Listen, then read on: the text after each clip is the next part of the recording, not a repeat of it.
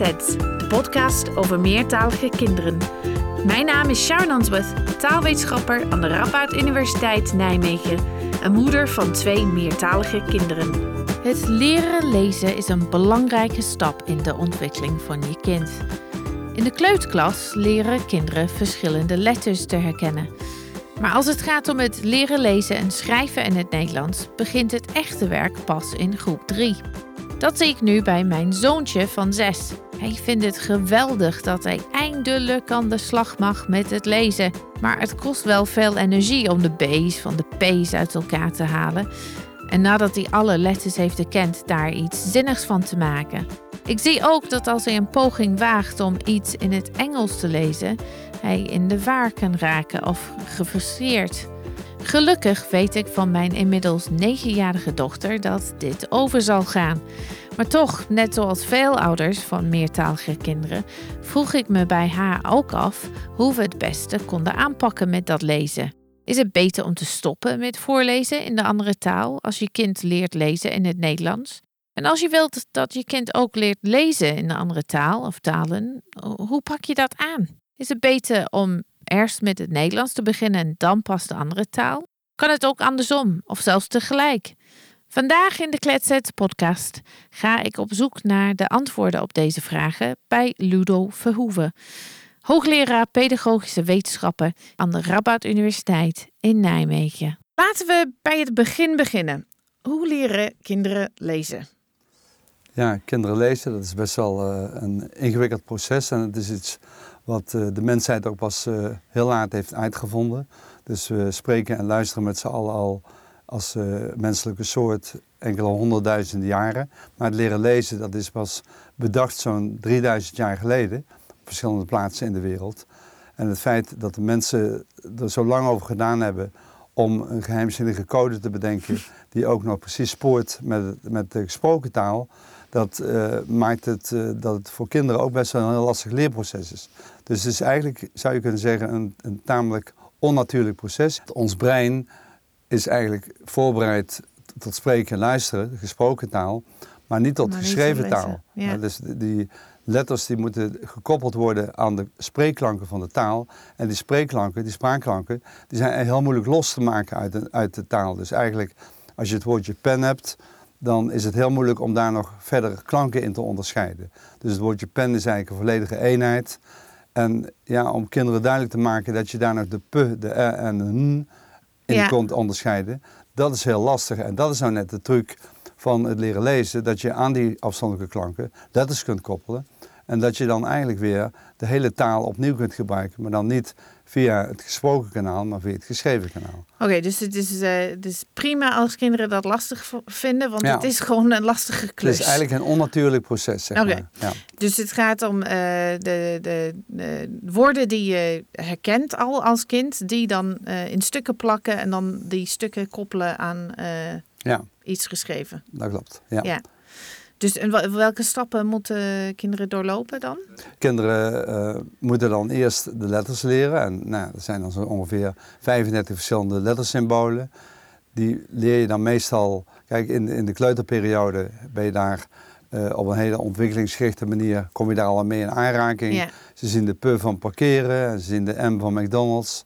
En uh, ze, door allerlei gebruikskennis gaan ze dan ook hun eigen naam leren schrijven. Ja. Omdat het toch wel... Ja cool is om dat uh, te kunnen. Dus dat vind ik dan mooi als ze dat eenmaal kunnen. Dus ze hebben een aantal letters geleerd en gemiddeld is dat zo'n 15 tot 20 letters.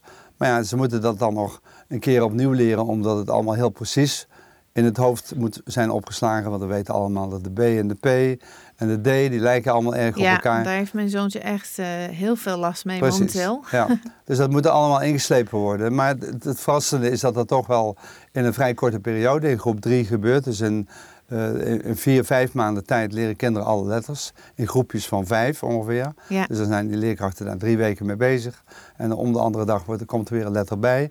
En met die letters die ze geleerd hebben, moeten ze dan woordjes gaan maken. Ja. Dus uh, op het moment dat de kinderen de eerste zes letters hebben geleerd, kunnen ze dan, uh, ja, het woordje maan hebben ze dan bijvoorbeeld gemaakt. Maar dan kunnen ze van maan ook aanmaken en ze kunnen van, ja, dus van, van maan ook man maken. En als er dan weer zes letters bij komen, dan wordt het arsenaal woorden wat je kunt maken met die twaalf letters, wordt alweer veel groter. En dan komen er alweer kleine tekstjes in beeld. Ja, met en- eh, ja, en Pim dat- is. Precies, ja, bijvoorbeeld dat soort dingen. En, en, en eh, dat betekent dat die kinderen dan al echt idee hebben, want ik kan al een boekje lezen. Ja, en dat gaat best snel. eh. Ik Zeker. merk nu aan mijn, mijn zoontje, die kan Ja. nu al... Ja, ja, niet ingewikkeld zoals ik zei, Pim is sip, eh, dat Ja. soort eh, boekjes. Maar eh, Ja. dat zie je ook aan hem, dat hij dat echt nee, heel fijn Ja. vindt. Dus ze moeten eigenlijk het trucje, en dat wordt dan decoderen genoemd. Dus zeg maar de, de, de code van, van een geschreven woord zien terug te vinden, decoderen. Ja, En zo wordt dat genoemd. Dus dat moeten ze doorhebben. Het alfabetisch principe, dat je letter voor letter woorden kunt verklanken. En dat je dan tot de betekenis kunt komen. Want het woordje pen kennen ze al lang natuurlijk. ja, Maar als ze dan in geschreven taal zien staan, dan zitten ze te kijken. Pen, oh pen. ja, dat is dat ding, weet je wel. Dus, eh, nou, en nou is het zo dat als kinderen beginnen aan het leesonderwijs, dan kennen ze al zo'n 6000 woorden. eh, maar in mondelinge taal. ja. En die 6000 woorden, die- als ze dan dat alfabetisch principe kennen, dan kunnen ze die ook gaan leren in geschreven taal. ja. En daarna, als ze dat eenmaal goed kunnen, dan kunnen ze ook vanuit geschreven taal nieuwe woorden erbij leren. Ja, oké, dus dan wordt ineens eh, komt een nieuwe bron voor eh, nieuwe woorden Ja, erbij. ja. En hoe zit het eigenlijk met de spaties? Want ik merk wel, eh, dus mijn zoon die gaat gewoon, en ik zie het ook bij andere kinderen, ze gaan gewoon een hele zin schrijven. En er zit gewoon 0,0 spaties tussen. En dit is echt een heel leuk, leuke klus. Vooral Ja, als.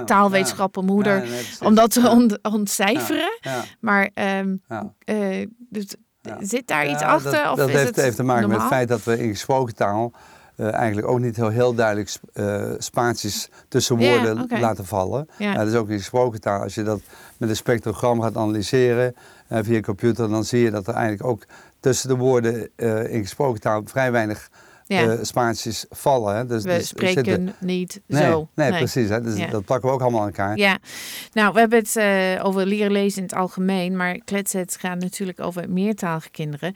Zijn er redenen om te verwachten dat het leren lezen in het Nederlands anders zal verlopen bij meertalige kinderen dan bij eentalige kinderen? Eh, nou ja, als je meertalig bent, dan moet je meerdere talen eh, opstaan in je Ja. hoofd.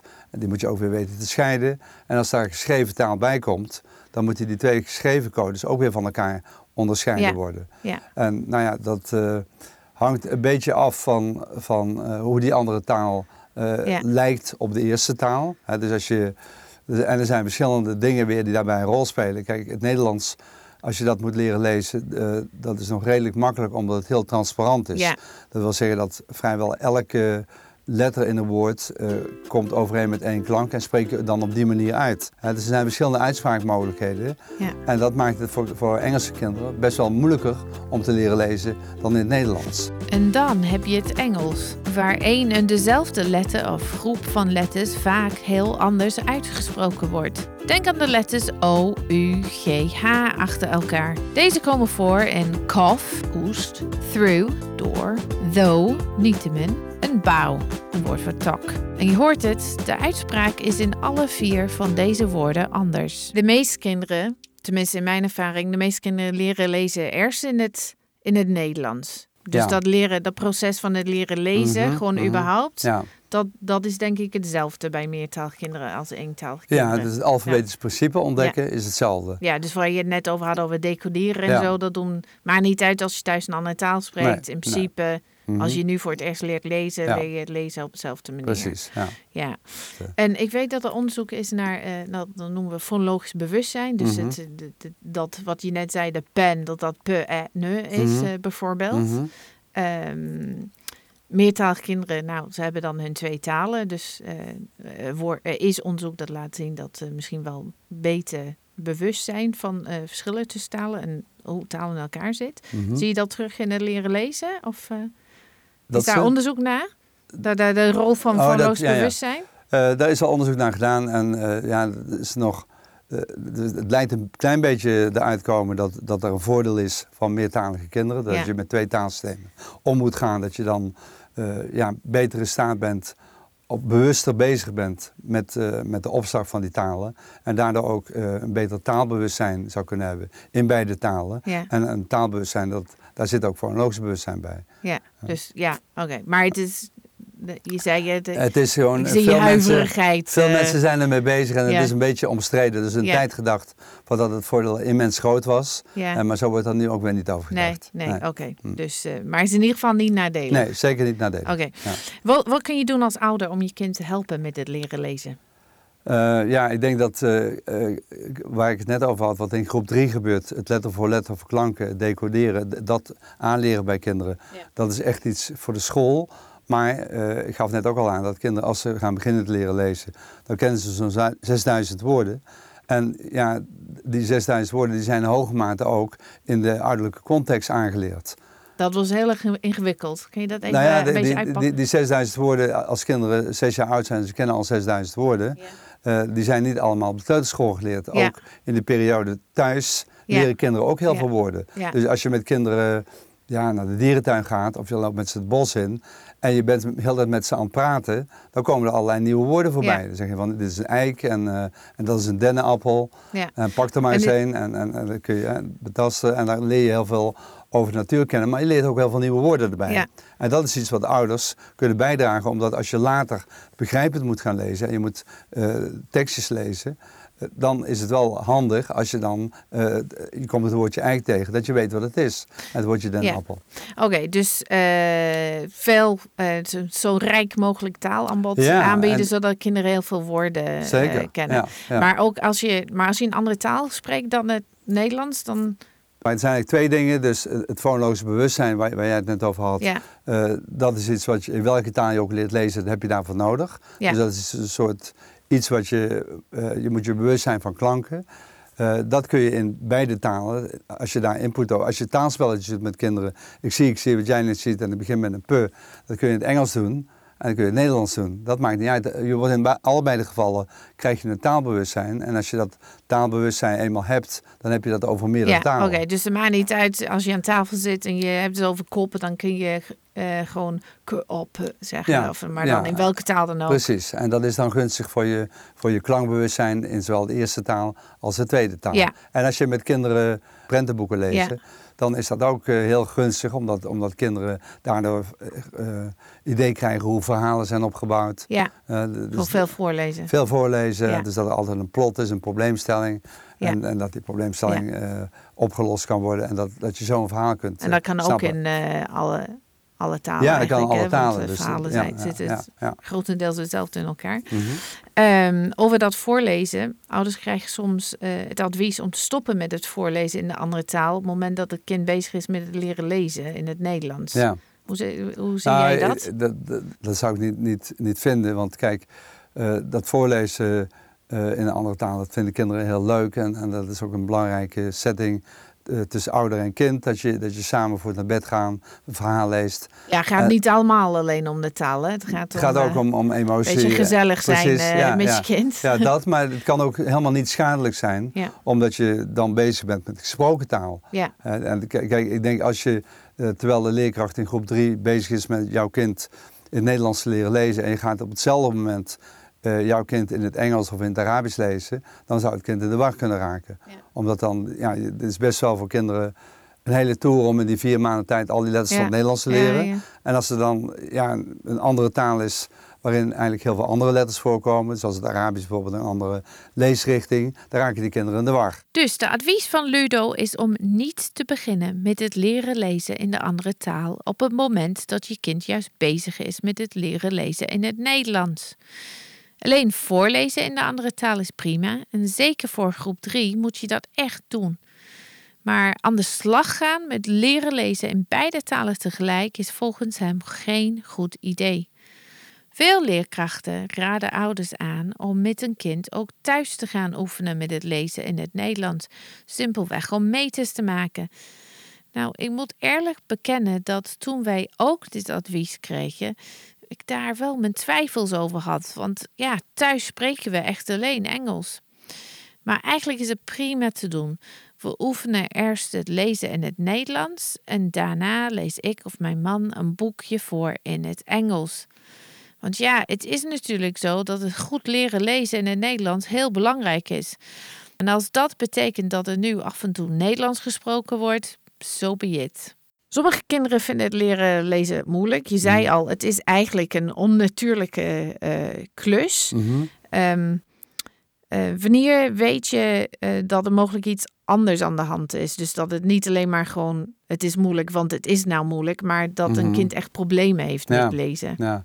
ja, kijk, als je merkt al met taalspelletjes, ik noemde net, ik zie, ik zie wat jij het begint met een pu. Ja, Als kinderen dat heel moeilijk vinden en ze kunnen dat eigenlijk niet, ja, dan betekent dat eigenlijk dat ze eh, ja, uit, uit woorden heel moeilijk klanken kunnen losmaken. Bij sommige eh, kinderen is het zo dat ze hebben het woordje pen al geleerd ja. en ze hebben de klankopslag van, van het woordje pen. Pen is opgeslagen als één geheel. En, en in die opslag zit helemaal geen, ja, geen, geen onderscheiding meer in onderliggende spraakklanken. Dus, dus de, opslag van p en is er helemaal niet. En is ook heel moeilijk los te maken bij sommige dus voor de kinderen. ene kind is het pen, pe en ne. En de andere kind, het is gewoon pen. Ja, daar kun je op alert zijn als ouder. Dat je denkt, hé, hey, hey, eh, als, ik, als ik een taalspelletje wil doen en het heeft iets met spraakklanken te maken, of ik vraag ze om te rijmen. Het is, eh, sommige kinderen doen dat heel spontaan, maar sommige kinderen die... Die rijmen niet. Nee, die kunnen dat niet. Nee. hè.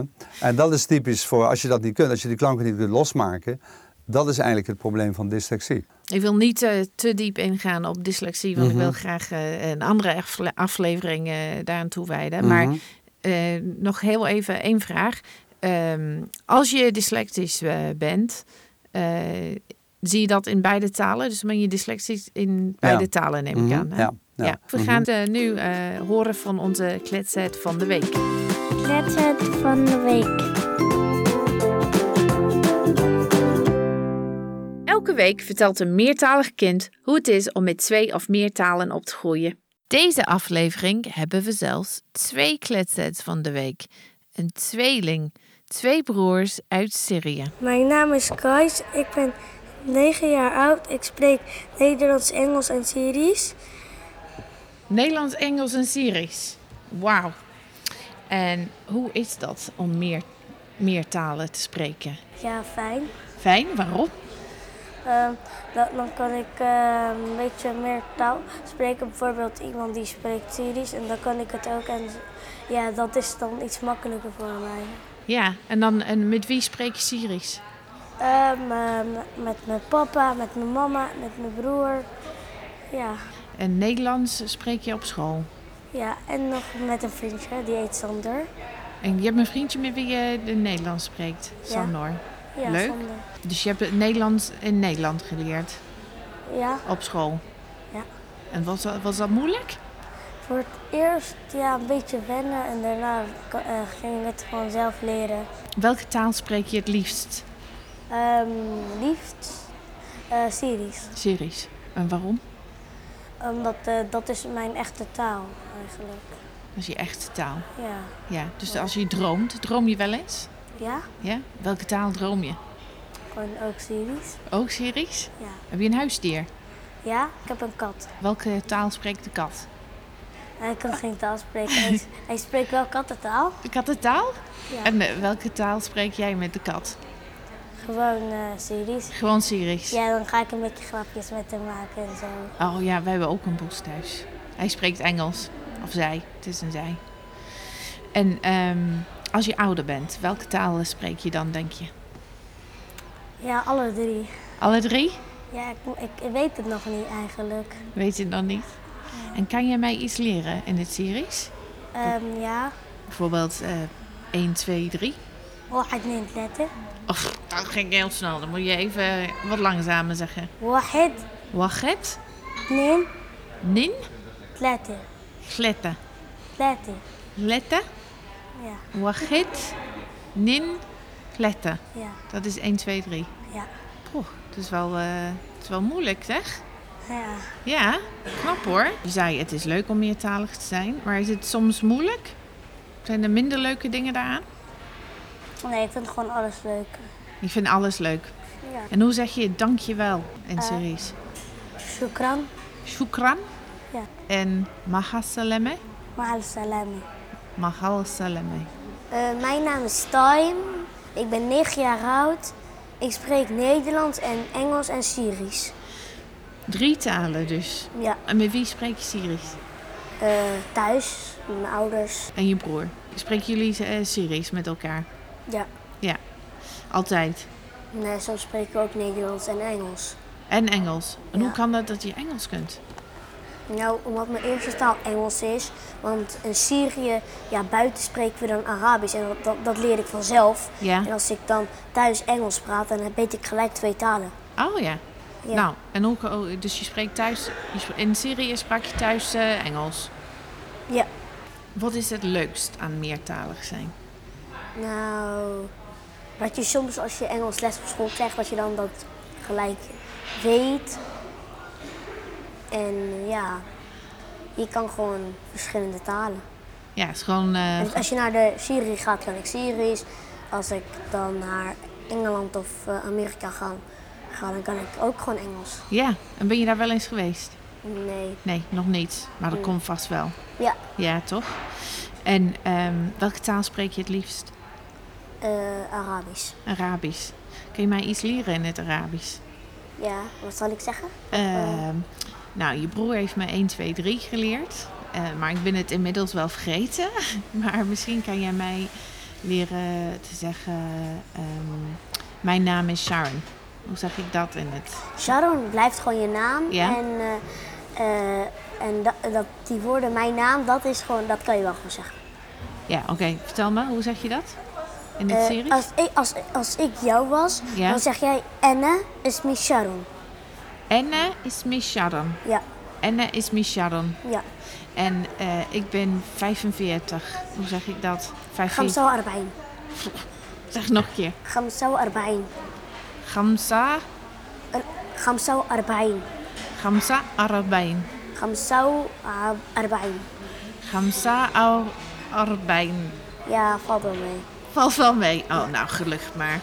Wat is je lievelingswoord in series? Nou, ik heb niet echt een lievelingswoord, want ik hou van alle woorden in de series. Ja, of iets lekkers. Ehm, iets lekker. Ehm patat. Dat zeg ik liefst in de series. Patat. En Nee, maar niet in, in wat zeg je batata in het series? Batata. Oh ja? Echt? Zoals Ja. in het, eh, een beetje zoals het, de, het betekent wel patat. Ja, Ja, batatte. batata, ja. Ja, nou, grappig. Ja, En lees je, lees je boeken ja. in het, in het series ook? Nee, ik lees alleen boeken in het Nederlands. Want eh, boeken in het series, ja, die heb ik niet thuis. Nee. En, eh, en het is een ander schrift, toch? Eh, Arabisch. Je schrijft het anders. Ja, ja. Je be- begint aan de andere kant van het boek. Ja? En je Vanaf. schrijft, en jullie schrijven van rechts naar links, wij schrijven van links naar rechts. Dus we beginnen bij het boek ook bij links. Ah, oké. En kun je lezen in het eh, series of dat nog niet? Ja? Ja. Ja? Was Dat- was dat moeilijk om te leren? Nee. Als je de taal weet, is het ook best makkelijk om de, te, te schrijven. Ja. Want eerst leer je dan die letters en daarna, en daarna kan je het gewoon vanzelf schrijven. Ja. Want ik zit zelf ook op Arabisch les elke zondag. Dus morgen ga ik ook naar, naar naartoe, daar naartoe. En ja, dan leer ik de Koran. Ja? En ja, ik leer daar leren schrijven. En ik leer daar letters. Eh, nou, je broer heeft me al geleerd. Dankjewel en tot ziens. Ja. Maar ik ben het vergeten. Zal ik Wat- het weer opnieuw zeggen? Ja, shak, shukram, shakram, Shukran shukran, en bye. bye, Ja, shukran en bye. ja. Nou, shukran en bye. Letter van de week. Ik zit hier aan tafel met eh, Ludo Verhoeven van eh Rabat Universiteit hier in Nijmegen. En we hebben het over een veelgestelde vraag van ouders, namelijk hoe eh, leer je lezen in twee talen als meertalig kind dan? We hebben het tot nu toe alleen gehad over het leren lezen in het Nederlands, maar veel ouders willen dat een kind leert lezen in de thuistaal of een andere taal. Maar ze weten niet zo goed hoe ze dat moeten aanpakken. Ehm, hoe, hoe gaat het eigenlijk het leren lezen in een andere taal? Is het precies hetzelfde of, of anders? Mhm. Eh, dat hangt een beetje van het, het, het schrijfsysteem, het schriftsysteem Ja. van de andere, andere taal Ja. af. Eh, als dat eh, vergelijkbaar is met het Nederlands, eh, en dat geldt voor alle Europese talen die we in Ja. Europa kennen, dus. Frans, Duits, Engels, eh, Spaans, eh, dan is er een hoge mate van gelijkenis. Dan gaat het allemaal om het leren van een alfabet, wat je volledig moet leren en dat je van daaruit woordjes kunt decoderen. Uh, dus dat lijkt dan heel erg op elkaar. Dan moet je eigenlijk het enige wat je moet leren is een nieuwe set van letters. Ja. En die moet je koppelen aan, aan de woorden van de andere taal die je al in je brein hebt opgeslagen. Ja, dus het hele proces waar je het over had, dat decoderen, dus dat uh, pen, be en ne is, ja. uh, dat weet je al, dat Ja. kan je al toepassen. Zeker, kun je al toepassen. Precies. Dus dat hoef je niet opnieuw te leren. Dus je hebt dan vrij snel in de gaten. of Je kunt met het kind dat ook vrij goed uitleggen hoe dat zit. En en hoe dat in, in het Spaans of in het Engels of welke andere taal je wil leren. Maar als je nu een, eh, een, een andere taal hebt, bijvoorbeeld Arabisch of, eh, of Hebreeuws, een ander schrift. een ander schriftsysteem. Dus, en dat werkt op een heel andere manier. Dus dan heb je bijvoorbeeld, eh, ja, die werken met, met bepaalde eenheden in de geschreven taal. Bijvoorbeeld KTP, ki- kitab. Eh, dat kan afhankelijk van de, van de klinkers die je ertussen plaatst, boek betekenen, of schrijven, of schrijver.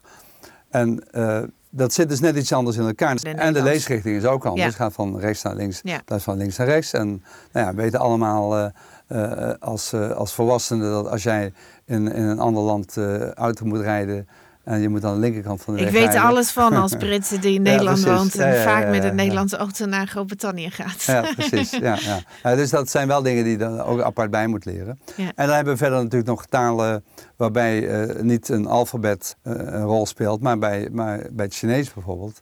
Dat werkt heel, heel anders. Het werkt dat voor elk woord een apart, eh, apart karakter heeft. Ja, Dus als je Chinees ouder bent en het kind heeft eerst het Nederlands leren lezen, dan moet het daarna op een heel andere manier ja, het Chinees leren lezen. ja. Ja. Ho- Hoe pak je dat aan dan? Ik bedoel, er zijn verschillende dingen die je, verschillende eh, uitdagingen, als ik Mhm. het zo mag zeggen. mhm. Maar laten we beginnen eh, met, het is hetzelfde schrift. ja. Dus- dus de kind moet eigenlijk eh, de combinaties van letters en klanken ja. eh, herzien. Mhm. Of eh, leren dat het ook op een andere manier ja. Mhm. kunt. Mhm. Hoe, wat kun je doen als ouder om dat te Ja, ondersteunen ik- of te helpen? Moet, je het echt, moet jij dan de juf worden? Of, Nee, ik denk dat als kinderen, kijk, als kinderen, als ze zeven zijn in de eerste taal of in, in het Nederlands leren lezen, dan kun je als ze acht zijn, ja, dan hebben ze al zoveel klankbewustzijn opge- opgebouwd. Ze weten hoe het alfabetisch principe in elkaar zit. ja. Dus dat hoef je allemaal niet meer te leren. Dus zij snappen ook wel heel snel eh, hoe dat moet. Stel dat je eh, zeg maar Italiaans of het Zweeds eh, spreekt en je Mhm. wilt dat jouw kind leert lezen in die taal. Mhm. Wat zou je aanraden? Te, te zitten en te kijken naar, naar de, de letters in een boek of de woorden en gewoon echt uitleggen van kijk, zie je hoe het anders is? Wat je in ieder geval kunt proberen is kinderen, kinderen boekjes geven die in het, eh, in, het land, in het andere land, zeg maar, voor hele jonge kinderen gebruikt Ja, worden. ja. En dus eh, kijk, wij hebben ook voor kinderen die groep 3 leren lezen, zijn er boekjes op de markt die super simpel zijn. Ja, dus eh, eh, gewoon Ja, met Pim, Pim en Sip. ja, ja, dat is ja, ja. Dus de kun maar, dan in met, het met prenten kun je daar een heel mooi verhaal Ja. mee maken. En dus als je dat soort boekjes, dat zullen kinderen van acht jaar nog net leuk vinden, dan zullen ze dat wel oppikken. En dan vinden ze het zelf ook wel stoer om, de, om zeg maar, in andere taal ook te leren lezen. Ja, Dus ook dus- het ontcijferen van een code, zeg maar, Ja. heeft ook wel iets geheimzinnigs. Ja, ja, ja, inderdaad. En het feit dat ze natuurlijk wel eh, de, de gesproken taal al kennen. Ja. Het is Mhm. gewoon een kwestie van een beetje her, herschrikken bijna. Precies, van, en dan, zullen er, dan is het wel belangrijk dat je als ouder in de buurt bent, of het kan ook een eh, ouder broertje of zusje zijn. Ja, Eh, dus dat, maar dat er wel, dat, want het kind heeft dan natuurlijk veel vragen, want ja, die, die leest dan eh, bepaalde woordjes en die zegt, van, ja, die- of er zit- er een letter bij die, die niet voorkomt in je eigen taal. dus ja, neem bijvoorbeeld eh, dat je de TH hebt in het Engels, Ja. komt niet voor het Nederlands. Dus dan, dan zijn kinderen, weten niet goed hoe dat zit, maar hoef je maar eigenlijk vaak maar één keer uit te leggen. ja. Maar je moet wel in de buurt zijn op het moment dat dat gebeurt. ja, dus het heeft aandacht nodig. Heeft aandacht nodig. dus het, Dus- het hoeft niet ingewikkeld te zijn, Nee. maar het heeft aandacht ja, nodig. precies, precies. Mijn zus heeft eh, kinderen van dezelfde leeftijd als eh, onze twee. En dus heb ik haar gevraagd om, ja, wat zijn de boeken die nu gebruikt worden op Mhm, school? mhm. En, en, Ja. en ge- gevraagd om een paar, Ja, ja. nou ja, je kunt het gewoon zelf bestellen, maar ik heb het gewoon van haar Mhm, uitgeleend. Ja. Maar dat, ik kan me voorstellen dat je dat als ouder ook kan kan doen. Ja, Even precies. vragen aan familie of vrienden. Mhm, mhm. in, eh, in je Iedereen land van heeft herkomst. ja, precies, in de kast liggen. En, eh, Ja. Of je ruilt ze, als die andere persoon ook nog eh, die, die andere taal weer wil leren. Ja. Kan ook nog. Hè. Ja, ja, of met andere ouders van, met dezelfde achtergrond. Mhm. Ik weet nog ehm, dat als mijn dochter net kon lezen in het Nederlands en vervolgens een boek in het Engels probeerde te lezen, dat ze echt alles op de Nederlandse manier ging uitspreken. Ja. Is, dat, is dat normaal? Of? Ja, dat is eigenlijk heel normaal, omdat eh, kinderen nu eenmaal leren dat, dat, dat ze de, de overeenstemming tussen de letters en de klanken zoeken. Ja. En dan het woord eh, kunnen gaan uitspreken. Ja. Maar eh, ik gaf in, het begin al aan dat talen verschillend in elkaar zitten wat betreft de overeenstemming tussen letters en klanken. Dus in het Nederlands is dat heel erg klankzuiver. Dus het woordje, elk woordje bijna lees je zoals je schrijft. Alleen de OO, weet je, bomen, daar staat dan eigenlijk bomen. Dus Ja, dat, dat ja, zijn van die dingen, die moet je leren. Dus, eh, Maar voor de rest is het echt voor de rest is het heel eh, erg best, eh, eh, transparant. simpel eigenlijk. ja, heel hè? erg klankzuiver. Maar in het Engels is dat niet zo. Hè. Als Nee, je het Engels woordje- is een nachtmerrie. het Ja, is een dus- rottaal om te dus- leren Ja, als je het woordje... lezen. Ja, eh, knife, die zit daar Ja. K-N-I-F-E staan. Ja. Dan zou je als kind denken, oh knieven. Ja. Maar dat is het niet. Hè. Nee. Dus, dus dan moet je vandaar leren dat die, die, die I in, in zo'n open lettergreep, dat het dan soms een I kan worden. Ja. En dat, dat moet je dus ook weer eh, iemand in de buurt hebben die dat dan aangeeft. Kijk, dus nogmaals, het, het kan prachtig. Dus dat weten we ook uit ex- experimenten van tweetalig onderwijs, waarbij kinderen in groep 3 in het Nederlands alfabet zitten, worden in het Engels in groep 4. Gaat prima. Ja. Maar als je in de thuissituatie zit, dan moet je dus, ja, je kunt die boekjes geven waar we het net over hadden. Maar als kinderen vragen hebben, nou kijk, want dan zul- zullen die kinderen zeggen, hé, hey, daar staat hier knieven, wat, hoe zit dat? En dat is dus helemaal niet erg. Het is eigenlijk heel goed dat ze dat, ze dat knieven al gevonden hebben, want dat is eigenlijk letterlijk wat er staat. Ja. Dus ze hebben het woord eigenlijk heel goed gedecodeerd, maar ze moeten nog een stap maken omdat ja, in het schriftsysteem van het Engels je dan in dit geval eh, deze reeks van letters net anders uitspreekt. Ja, ja. oké. dus eh, om samen te vatten, het, eh, het, kan, het kan prima dat leren lezen in een andere taal. Ehm, het hoeft niet ingewikkeld te zijn, maar het heeft wel aandacht nodig. Ja, precies. Ja. Ja. Oké, dan heb ik nog één laatste vraag. En dat is, wanneer kun je het beste daarmee beginnen? Want dat is, ik moet zeggen dat dat eh, bij elke lezing, workshop of wat dan ook dat ik geef voor ouders over meertalig opvoeden, Mhm. is dit een van die vragen die altijd voorbij komt. Dus wanneer kun ik, moet ik, kan ik, mag ik Mhm. beginnen met het leren lezen Ja. ehm, in de andere taal, dus Ja. in die Nederlandse taal? Nou, kijk, ik denk dat het makkelijk is eh, in zoverre dat je kunt zeggen in de kleuterperiode, eh, of zelfs daarvoor, alles wat kinderen ontwikkelingsmatig meepakken en, en wat ze zelf eh, ontdekken, is allemaal prima. Dus dan ga je het niet afremmen. Ja, Dus dus als een kind het wil, dan eh, laat je het zien. En er zullen ongetwijfeld eh, tweetalige kinderen zijn. eh, en er zullen misschien sommige luisteraars ook ervaring mee hebben. Van kinderen die drie, vier jaar zijn. En die al in hun eigen taal het alfabetisch schrift ontdekt hebben. En, Ja. en dat volledig op een gegeven moment kunnen. Ja. Dus dat komt voor. Ja, ja ik, ik heb het ook eh, gehoord van ouders. Ja. Ja, ja. Dus dat is alleen maar prima. Dus, maar nogmaals, in groep drie, dan is het een formeel leesproces. Dan Ja. wordt het heel systematisch aangeleerd. En die letterkennis die kinderen hebben opgedaan. Kijk, het interessante is dat ze dan niet alleen letterkennis opgedaan hebben in het Nederlands, Ja. maar ook in hun eigen taal Ja, vaak. Omdat ze zichzelf ontwikkelen en misschien als ze een tijdje in Engeland zijn of in. in eh, Zweden, ja, Turkije. ja, Waar eh, dan ook. Ja, dus in een ander land zijn, dan, eh, dan pikken ze daar allerlei dingen op.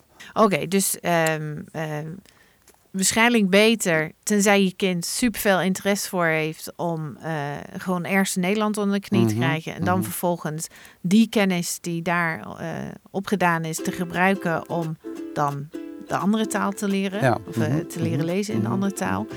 Eh, maar als je kind daar interesse voor heeft, dan staat dat gewoon toe. Zeker. Dus het leren lezen in een tweede taal betekent niet dat het kind vanaf nul moet gaan beginnen. Veel dingen blijven namelijk hetzelfde. Je kind leert in groep 3 om letters of groepen letters te koppelen met de klanken die erbij horen. Dit kan hij of zij in de meeste gevallen gewoon toepassen op de niet-Nederlandse taal. Hetzelfde geldt voor het alfabetische principe waar Ludo het over had. dit houdt in dat kinderen zien dat er een verband is tussen hoe je woorden uitspreekt en hoe woorden geschreven zijn. Dit hoeven kinderen dus niet nog een keer te leren. Wat wel opnieuw geleerd moet worden, is welke klanken en letters bij elkaar horen, want dit is anders voor verschillende talen. Als ouder kun je hiermee helpen door ervoor te zorgen dat je kind toegang heeft tot boeken op de juiste niveau. En om klaar te staan om uit te leggen hoe het zit en hoe precies het lezen in jouw taal anders is dan in het Nederlands. Dat je kind in het begin alles voorleest alsof hij of zij Nederlands aan het lezen is, hoort erbij. En met wat aandacht voor de pijnplekken, dus waar de twee talen echt anders zijn van elkaar, gaat dit vanzelf over. Het leren schrijven is denk ik een ander verhaal, maar dat houden we voor een andere aflevering. Wat wel duidelijk is, is dat door te leren lezen in beide talen krijgt je kind toegang tot de literatuur en cultuur van beide landen. Ook is het zo dat als je kind in het Turks, het Zweeds of het Russisch kan lezen, is zij of hij ineens niet meer alleen van jou afhankelijk voor al het taalaanbod in die taal. Dus er komen andere nieuwe woorden tegen. Als gevolg kunnen kinderen op den duur ook zelf communiceren met nichtjes en neefjes, opa's en oma's door appjes, e-mails of zelfs ouderwetse brieven te sturen. Kortom, door in beide talen te kunnen lezen, gaat een hele wereld voor ze open. Wil je meer weten over Kletset? Ga dan naar www.kletsetpodcast.nl. Daar vind je ook meer informatie over deze aflevering. Wil je geen aflevering missen? Abonneer je dan op Kletsets via je favoriete podcast app. Bedankt voor het luisteren en graag tot de volgende keer.